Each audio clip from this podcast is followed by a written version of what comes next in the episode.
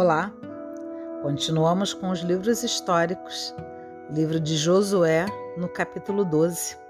Lembrando que na semana anterior nós terminamos com a conquista do norte de Canaã, que né, é descrita no capítulo 11 de uma forma bem estrutural, né, e que é, o autor traz que provavelmente essas conquistas elas se deram mais tarde.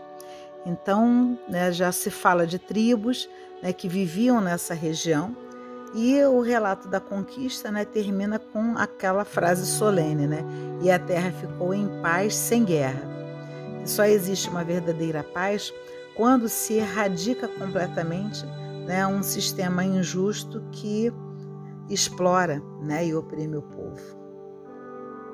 Então, que o Espírito Santo esteja agora presente na nossa leitura durante toda a nossa semana, com, fazendo com que nós alcancemos degraus espirituais e que cada vez mais a intimidade com o nosso Deus seja uma realidade na nossa vida.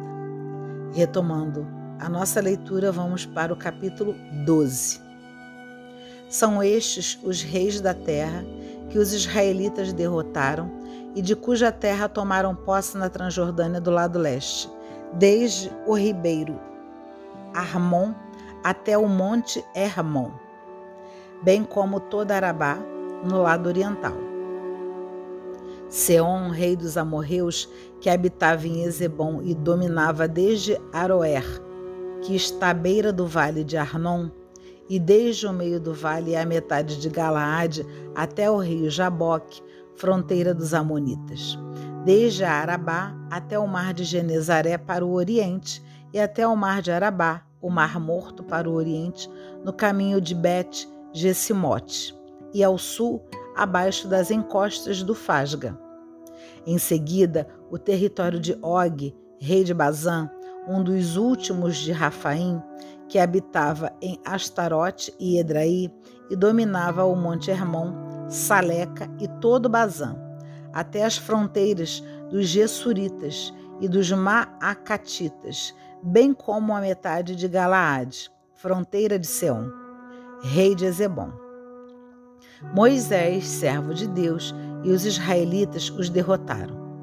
E Moisés, servo de Deus, deu as terras deles como propriedade aos Rubenitas, aos Gaditas e à meia tribo de Manassés.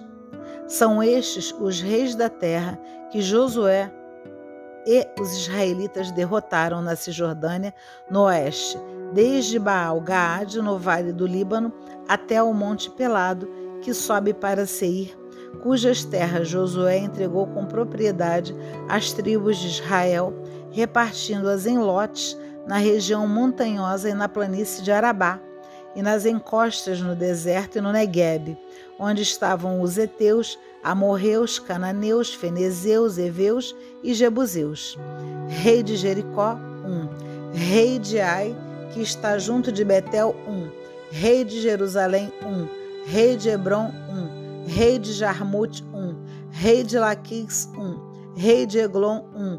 Rei de Gazer, um rei de Dabir, um, rei de Gader, um, rei de Orma, um, rei de Arad, um, rei de Lebna, um, rei de Odolã, um, rei de Maceda, um, rei de Betel, um, rei de Tafuá, um, rei de Ofer, um, rei de Afec, um, rei de Saron, um, rei de Meron, um, rei de Azon, um, rei de Semeromeron, um, rei de Aksaf, um, rei de Tanak, um, rei de Megido, um, rei de Sedes, um, rei de Jequnaã do Carmelo, um, rei de Dor, na região de Dor, um, rei de Goim, um, rei de Gilgal, um, rei de Terça, um. Ao todo, 31 reis. É muito interessante porque vemos aqui que nós temos uma visão sistêmica e ideal das terras conquistadas por Israel na Transjordânia. E essa conquista, ela é extremamente expressiva para mostrar, né, mais uma vez, que as promessas de Deus são sempre cumpridas, sempre, sempre, sempre. e lembrando né, da obediência de Moisés, assim como da obediência de Josué, né, junto ao que Deus solicita e conforme ele disse, toda a terra que tu pisares será é, é, é dada a ti por herança. E foi exatamente isso que nós acabamos de ver no capítulo 12 de Josué. Até o nosso próximo capítulo.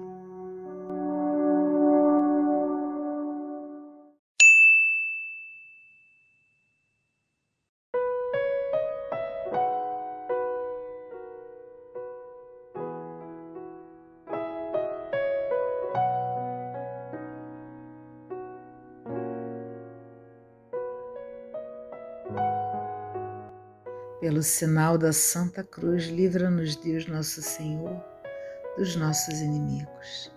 Em nome do Pai, do Filho e do Espírito Santo. Amém. Meu Senhor e meu Deus, mais um dia.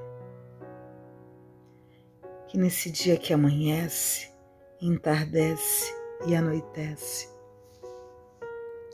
que sentamos a vossa presença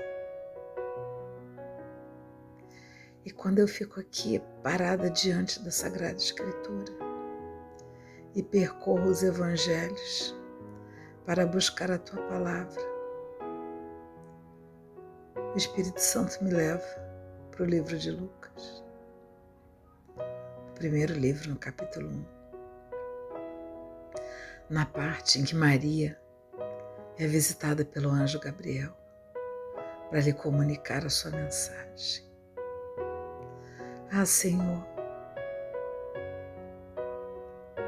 eu tenho tanto amor por essa palavra, tanto amor, porque eu fico imaginando o que é esse momento quando nós recebemos uma boa notícia. Mesmo que seja uma notícia maravilhosa, é algo que enche nosso coração de alegria. É claro que eu sei, Senhora, que tu te assustastes com o anúncio, ainda mais que foi uma notícia extraordinária, que serias a mãe do meu Senhor. Nossa, quão especial tu já eras para Deus. E aí a coisa que nós mais queremos é a coisa que eu mais quero, ser especial ser especial para meu Deus, ser especial para as pessoas, não no sentido de soberba, nem no sentido de privilégio, nenhum tipo de, de sentido. Quem sou eu para isso? Mas no sentido de não ter medo de acolher todas as propostas que o Senhor me faz, Deus. Não ter medo de ser uma anunciadora de alegria, uma anunciadora de vida, uma anunciadora da tua palavra. Que eu não tenha medo de meditar, de convidar as pessoas para procurar entender os mistérios da vida, da vida do teu filho, é claro. Que que eu me abra tanto o suficiente e que eu também não tenha esse medo de me abrir, para que eu consiga receber a força do Altíssimo e que meu coração se coloque completamente diante do teu Filho Jesus Cristo. Eu peço a intercessão do Espírito Santo e de Maria, mãe de meu Senhor, para que eu não me perca, particularmente na capacidade de me maravilhar com tudo que tu trazes na minha vida. Senhor, permita-nos essa capacidade de nos maravilharmos e nos alegrarmos diante de tudo que você já fez e de tudo que você faz. Permita-nos ser filhos dignos, Permita-nos ser chamados de seus filhos e permita-nos, a partir disso, chamá-lo de Pai. Tem vezes que a gente se perde tanto, esquece de chamá-lo de Pai.